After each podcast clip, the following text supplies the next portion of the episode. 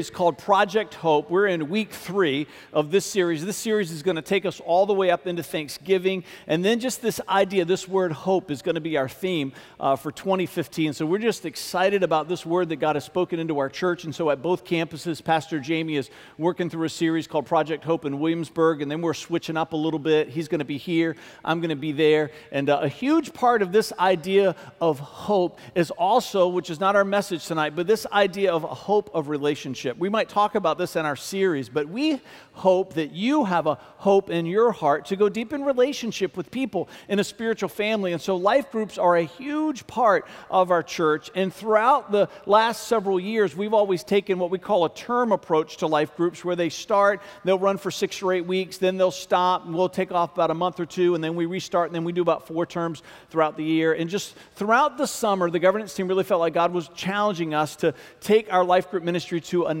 step. And so, Steve and Laurie Ruggiero, or who, or who are on the governance team, are going to own that ministry for us. They've got a team that they're building that they're going to put together to help direct it. Uh, but we're going to have three different kinds of life groups that are going to be offered to you. One is going to be the more traditional type of life group, but instead of that following a term base, we're going to identify people in the church who are called to be life group leaders, who just have a ministry of hospitality and encouragement operating in their life, people that we trust in their character to say you can follow them as they follow Christ. And they're going to open up their homes. There's going to be groups that meet in those homes, and they're going to get to decide how they want to flow. Whether they want to meet every week, whether they want to meet twice a month, when they're going to break, when they're not going to break, and they're just going to take their ideas and their materials and submit it to the leadership team so we can make sure that everything that's happening in those groups is something that's consistent with the church. And so we're going to offer those. We're going to have activity based groups that are going to be happening because not everybody who comes to the church is ready for a relationally intensive environment. You with me?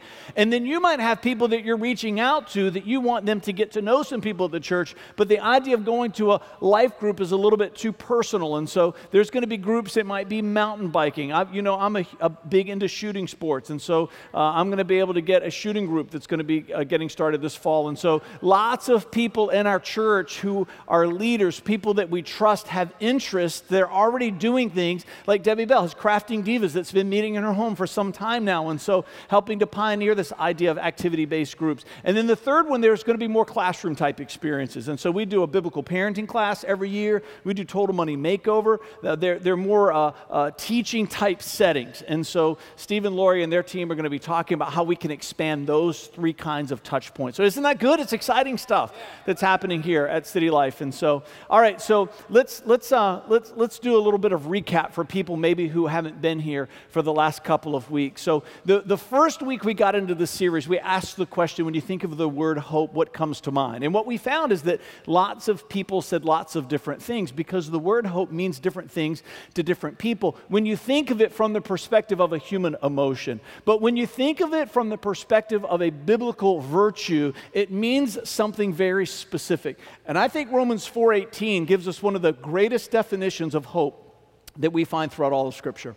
It says even when there was no reason for hope, Abraham kept hoping believing that he would become the father of many nations, for God had said to him, That's how many descendants that you will have. This is the virtue of hope. This is the kind of hope that God says you should be able to have this feeling in your heart that we're calling a virtue because of who His Spirit is inside of us. That when your circumstances say that there should be no hope, even then you hope still. Abraham, he's 100 years old. His wife's in her 90s. He's got a promise that he's going to be the father of nations, and they've not yet had one child together, yet they did not lose hope. And that's not a human emotion, that's a virtue. And in 1 Peter 3:15, which is our life verse for this series here at the Newport News campus, it says when the world comes to us and asks us about the hope we have, we should be prepared to give an answer.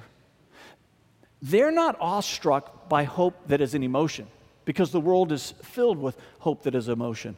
What the world is lacking is hope that is a virtue. What the world is longing for is a witness and a demonstration of hope that can well up inside of a person's heart when their circumstances say that they should only be in despair. That's the kind of church that we want to be, and that's one of the reasons why I believe that God's calling us to this place uh, to be our word for 2015 is that we're going to be a people of hope in this region. I'm, I'm excited about this message tonight. Because I, I feel there are going to be people here that, that, that, that, the way we're coming at hope tonight, I'm telling you, it, it's going to change the way that you live. It's going to change the way that you live. In 165 BC, there was a man by the name of Judas Maccabee who had only a few thousand warriors at his side, and they stood in the face of one of the greatest armies of his day. He had learned from his father, Mattathias, that there are times that you take the field of battle not because you have any expectation of victory, but there are times in history where somebody needs to take a stand. There's times in history where, where, where righteous people need to stand against evil, even if it means it's going to cost you everything, as it did his father Mattathias just a year before. See, all of this got started because a couple of centuries before, there was this guy, Alexander the Great, maybe you've heard of him, had conquered the world. And when he died, he, he, he left no pathway to his succession. So all of his generals began to war. All of his generals had this hope of, I'm going to be the next great world leader. And so they, they carved out parts of, of Alexander the Great's empire, and then they began to fight with each other. And one was the Seleucid dynasty up in the region of modern day Syria. One was the Ptolemaic dynasty, which was down in the region of Egypt. The problem is, is that Israel was stuck in between of these two warring nations. And for decades, for centuries, they fought, and Israel changed hands back and forth. Oftentimes, Israel was just the place that wars were fought, much like it is today. And there came a point in time where the Seleucid dynasty overpowered the Ptolemaic dynasty. They took control of Israel. And after several successions of kings, there was a man by the name of Antiochus IV Epiphanes who said, I'm going to outlaw all of Judaism. Not only am I going to rule this land, but I'm not going to be like my father was. I'm going to tell them that if you're going to be a part of our kingdom, which you are because we've conquered you, you're going to worship our gods, which to the Jewish people would have been pagan gods. But he didn't stop there. He said, We're going to outlaw any type of ritualistic practice that's part of your religion. Mattathias, who was an obscure priest, says, Not me, not my family. I don't, it, it might cost us everything, but we will not bend our knee to a pagan God courage few people rallied to his cause and they began this guerrilla warfare campaign. And, and, and much to the surprise of Antiochus the Fourth Epiphanes, they began to win some battles. And so he says, I'm sending my whole army down there. I don't know who these people think that they are, but I am one of the greatest leaders of my day and my time. And so they came and they conquered. They sacked Jerusalem. They went into the Jewish temple as Gentiles, which was forbidden. They erected an altar to Zeus, which was forbidden. And then on that altar, they began to sacrifice pigs just to make their desecration of the temple a threefold insult. It did not have the effect that they thought that it would. Thousands of people began to rally to the cause of Mattathias. They began to win victories that they should not have won, but people began to die, Mattathias being one of them. The Jewish people called them the Maccabees. It wasn't not their last name. Maybe you thought that, right? Maccabee in Hebrew means the hammer because they just kept pounding away at this foreign nation. They would not give up. 165 BC, Judas Maccabee, one of the five sons of Mattathias, with just a few thousand warriors, stepped into battle on this day. Nobody even gave them a prayer, but on that day they did the impossible. Not just on that day, but a series of battles. They began to defeat every general that Antiochus sent until they vanquished their nation of this foreign oppressor, these few thousand warriors. They did what seldom done throughout any time in history where so few could defeat so many. 80 years of political freedom they ushered in for the nation of Israel, something that the Israelites had not seen for centuries. They come back from the field of battle and they go into the temple because now it needs to be cleansed. They have an opportunity now to, to revive their religious practices, these things that are so sacred. And so they begin to follow after all the things that the Mosaic Law says that they have to do. And one of them is it's time for the candle on the altar to be relit. It's what we would recognize to be a menorah. And there's seven places where oil can be placed. And so they took all the oil that they had and they put it into each of the seven kind of reservoirs reservoirs and they lit it, but the problem is they only had enough oil to fill it all once, which could only burn for one day.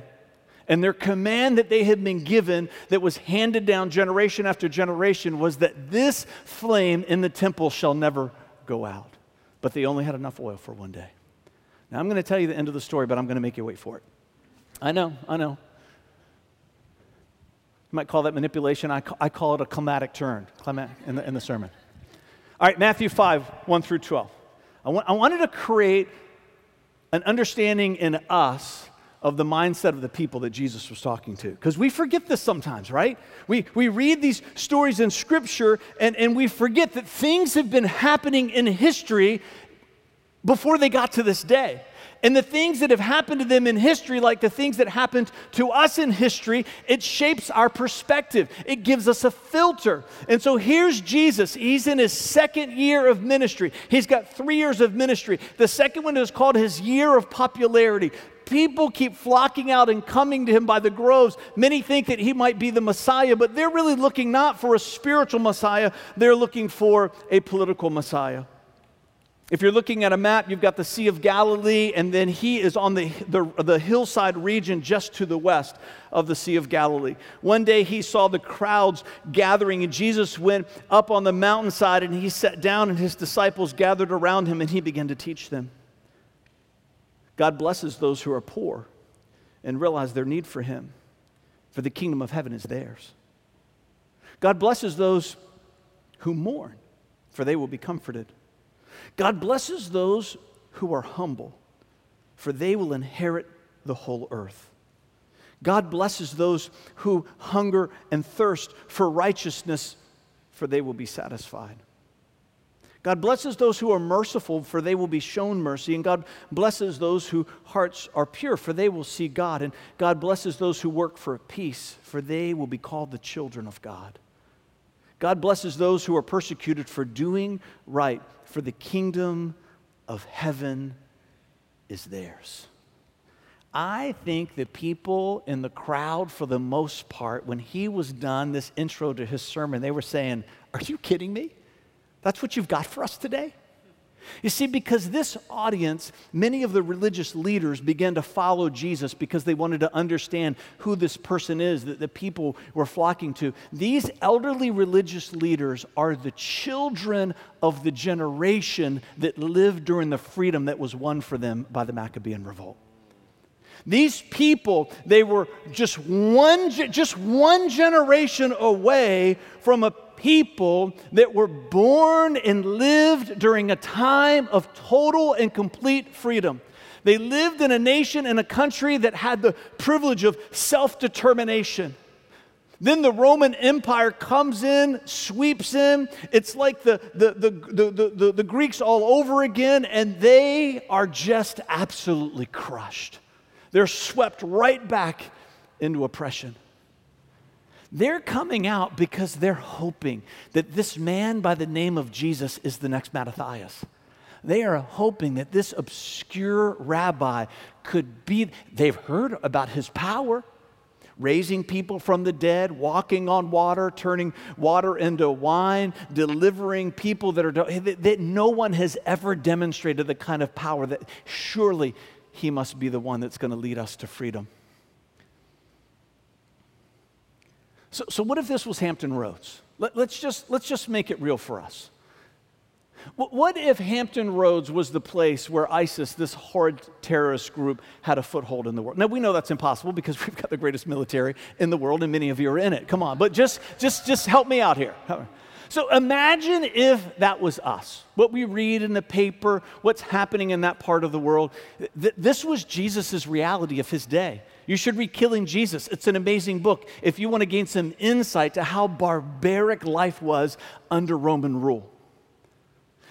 Can you imagine if we lived as an oppressed people? Can you imagine if there was a foreign power that gained a foothold in this place that we call home, and we had no more freedom and no more rights, and we got wind of somebody who began to demonstrate power that was otherworldly and supernatural, and we wandered out to hear him speak.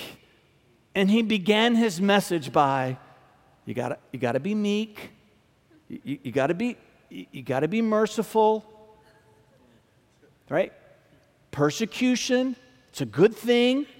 Are you tracking with me? We read this because we know it as the Beatitudes. We read this and we name it that because we know the end of the story, but they were in the story. They were in the middle of history. This is not the kind of teaching that they wanted to hear from the one who was supposed to lead them to freedom. The word beatitude means a state of mind that is blissful. In some of your texts, depending on what Bible you've got, it starts by saying, Blessed are those. That word in the Greek means to be fully satisfied by God. So it's rightly called the Beatitudes because when you're fully satisfied by God on the inside, you're walking in a place none other than a state of bliss despite of your circumstances, which is why the vision statement of our church is heaven now, heaven forever. What we see here happening in history with this teaching is a hope collision. The people have come that day because they have a hope for political freedom. The people are coming that day because they are one generation removed from a people who demonstrated such courage and such strength and such willingness to stand in the face of impossible odds. And they are hoping that this man by the name of Jesus is going to lead them on the next revolt. Jesus is coming to them and he's got a completely different message of hope. Jesus is coming to them them and he's saying, Hey, I understand that you're desperate for hope, but the hope that I have come to give you is not a hope that is political, it's a hope that's of the heart. You see, the, the Hebrew language has this word, and it's called kesel. It's K E C E L. It's pronounced Kesel, and it's translated lots of different ways throughout the Old Testament. And one of them, it's translated the word power. Psalm 38 7. It says, For my loins are filled with burning, and there is no soundness in my flesh. I'm going to explain this in a minute, but that word for loin, that word for flesh, is kesel, which means power. Job 15, 27 says, For he has covered my face with his fat and made his thighs, that's that word kesel, heavy with flesh. Why does this word mean power? Because the word kesel means thighs or loins as a reference to the strength of our humanity both in physical strength, but also because of our power to create life. The core of our bodies are the center of our power.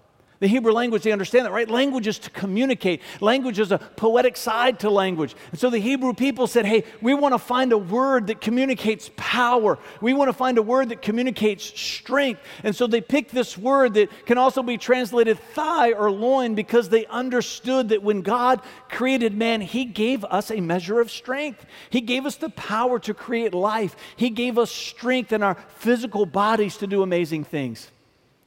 I love when I turn on the TV and I have no idea what I want to do for the next couple of hours except just be a couch potato and I come across some obscure sports network and they've got a whole marathon of days of the strongest men competitions, right? You seen any of those? I know.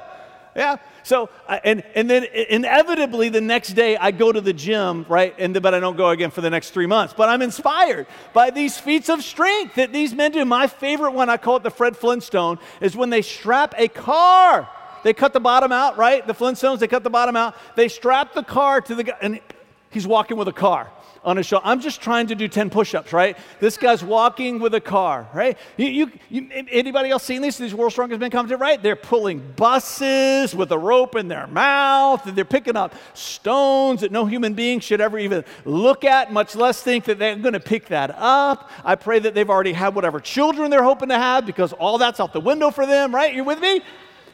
Incredible strength. We have power in our physical bodies that God gave to us.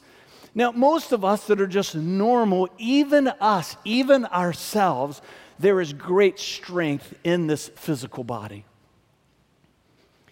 Kesel. It doesn't just mean power, it doesn't just mean strength, it also means folly. It's a fascinating word. Fascinating word. Ecclesiastes 7:25. I directed my mind to know, to investigate, and to seek wisdom and an explanation, and to know the evil of folly, kesel, and the foolishness, folly, kesel of madness. Psalm 49:13. This is the way of those who are foolish, kesel, and of those after them who approve of their words. Now, why is this word? Why did the Jewish people say, hey, let's take this word for power? Let's, let's take this word that means human strength and human ability. Let's also use it to mean folly. Why would they do that? Because they understood that there are limits to human strength, there are limits to our power. We are not indestructible, we are not undefeatable, and we are not all powerful. So the Hebrew people said, hey, this is part of the poetic side of language. Let's take this same word that means strength, let's take this same word that means power, and let's also use it to mean folly and foolishness. Because if you live your life and the only confidence you have is in your own strength, if the only confidence that you have is in your own power, and you're not willing to recognize that even with the strength that you have, even with the power that you have, even if you can pull an airplane with your teeth that's attached to a rope, right? You're in need of the power of God at work in your life. The destiny that you've been called to live, the accomplishments that you're supposed to do, the character that's supposed to come alive inside of you, even though God has given us great strength, we are still desperate for Him. And a person that rejects God, it's the ultimate act of foolishness and folly if you're just going to rely on your own strength, if you're just going to rely on your own ability, the Jewish people said there is nothing that is a better picture of folly and foolishness than that. Eh, let's just talk for a minute about what's happening in our society, especially in the National Football League with all these stories of abuse that are coming out. This is, this is it right here. It's folly and foolishness because people can rise to such stardom in our society, people can rise to such places of influence that they begin to adopt a mindset that I'm above the law. They begin to adopt a mindset that my strength, whether it's their physical strength or their strength of influence, that I am so needed and I am so important that I don't have to live by the same rules that the rest of society has to live by. It's folly, it's foolishness, it's this idea of Kesel that is out of control. And we just want to take a moment here to say, too, because a lot of times people that are trapped by people who have that kind of mindset, especially in abusive relationships, what we want to say to you, if you're here tonight and that's you, we're here to help you. We're here to help you. If you're trapped in a relationship that is physically abusive, if you're trapped in a relationship where you feel like you are not safe, there are ways that we can help you privately that protect your dignity. If you've got a family and kids, this is one of the ways that people control other people is through these threats, not just to them. To, and what we want to say to you is you don't have to live like that, not for another day. Not for another day. All right. But this word, you know what else it means? It means hope. It's powerful, isn't it? It's powerful. It, it means hope. Now, I'm going to read this first verse out of the New American Standard, but then the next one I'm going to read out of the New King James because this word, it can be translated confidence or it can be translated hope, but they kind of mirror each other. Proverbs 3:26 says this. It says, "For the Lord will be your confidence, it's the word kesel, and will keep your foot from being caught." Psalm 78 7 says that they may set their hope, come on, Kesel, they may set their hope in God and not forget the works of God, but keep his commandments. When my confidence is in my own strength and power, that's foolishness and folly. But when my confidence is in God's strength and power, to the degree that from the world's perspective I am being foolish, well, that's hope. Let me read that again. When my confidence is in my own strength and power, that's foolishness and folly. But when my confidence is in God's strength and power, to the degree that from the world's perspective I'm being foolish, that's hope. It's the virtue of hope. It's the kind of hope that God is saying if my spirit is alive inside of you, which it is, if you've made a vow of devotion to Christ, there is a kind of hope that is supposed to well up inside of you that when the world sees it, they're not even sure what's happening and they can't stop asking you about it. All right, so I told you I was going to give you the end of the story. Some of you haven't heard anything that I've said since I said that because you just wanted to know the end of the story, but that's okay. Right. Menorahs and Beatitudes. If you've been observant, whenever you see a picture of a menorah, you might notice that sometimes there are seven reservoirs for oil and sometimes there are nine. I didn't know that until this week. Sometimes there's seven and sometimes there's nine.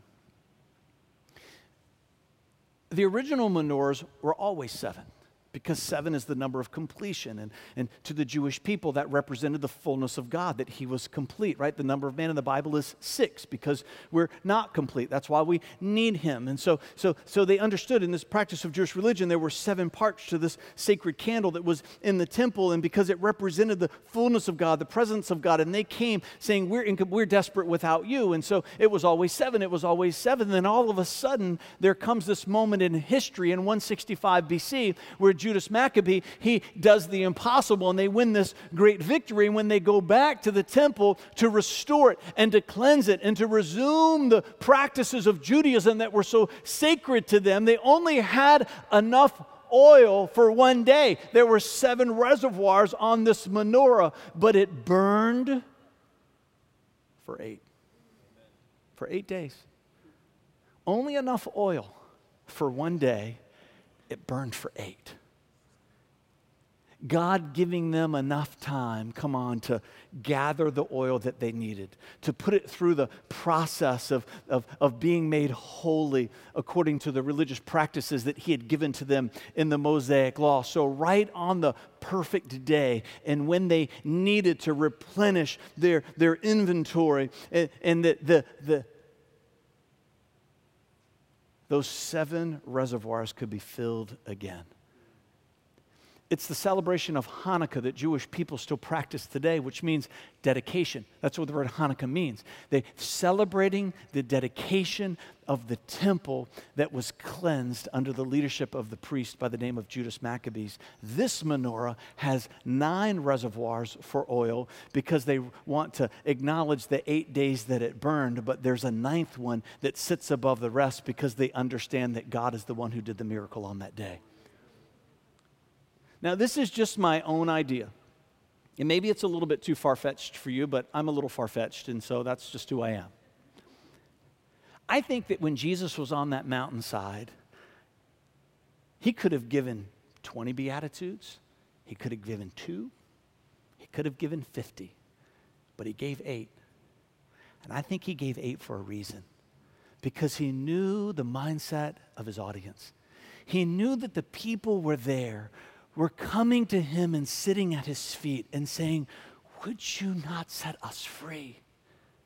Would you not lead us in a moment of history, like moments of great judges in our past? The last one was this great man, Mattathias. Would you not enable us to rise up again and walk in our destiny of God's chosen people in freedom? I think they came looking for an eight day miracle, but Jesus was there to give them an eightfold promise.